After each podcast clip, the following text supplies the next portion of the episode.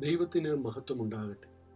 നമ്മുടെ കർത്താവ് ഗദരദേശത്തെത്തി നാളുകളായി ഭൂതഗ്രസ്തനായിരുന്നൊരു മനുഷ്യനെ സൗഖ്യമാക്കിയ അത്ഭുതം. സുവിശേഷ പുസ്തകങ്ങളിൽ മത്തായി സുവിശേഷം എട്ടിന്റെ ഇരുപത്തിയെട്ട് മുതൽ മുപ്പത്തിനാല്. മർക്കോസിന്റെ സുവിശേഷം അഞ്ചിന്റെ ഒന്ന് മുതൽ ഇരുപതും.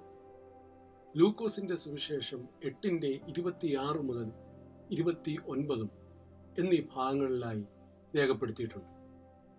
ഒരു മനുഷ്യൻ തന്റെ താമസം ശ്മശാനത്തിൽ സമൂഹത്തിന് ശല്യക്കാരൻ വിവസ്ത്രൻ ചങ്ങല വിലങ്ങ് ഇവയൊന്നും കൊണ്ട് തളയ്ക്കുവാൻ കഴിയയില്ല. രാവും പകലും ഇടവിടാതെ നിലവിളിക്കും. കല്ലുകൊണ്ട് സ്വന്തം ശരീരം ചതയ്ക്കും.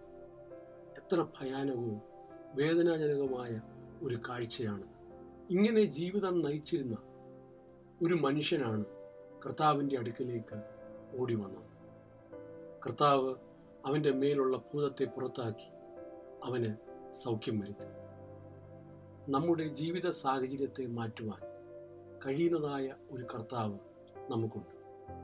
നമ്മുടെ ശാരീരികവും മാനസികവുമായ തലങ്ങളെ സുഖപ്പെടുത്തി ജീവിതത്തിൽ മാറ്റം തരുവാൻ കഴിയുന്ന ഏക നാമമാണ് യേശു എന്ന നാമം.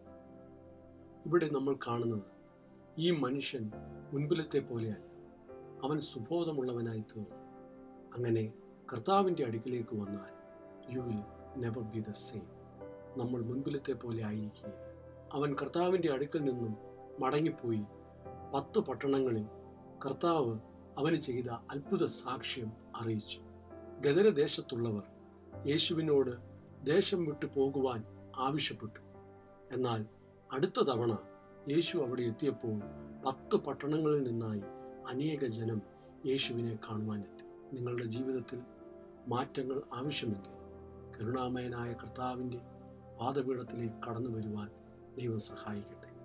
അങ്ങനെയെങ്കിൽ നിങ്ങളുടെ ജീവിതം മുമ്പിലത്തെ പോലെ ആയിരിക്കുകയില്ല. You will never be the same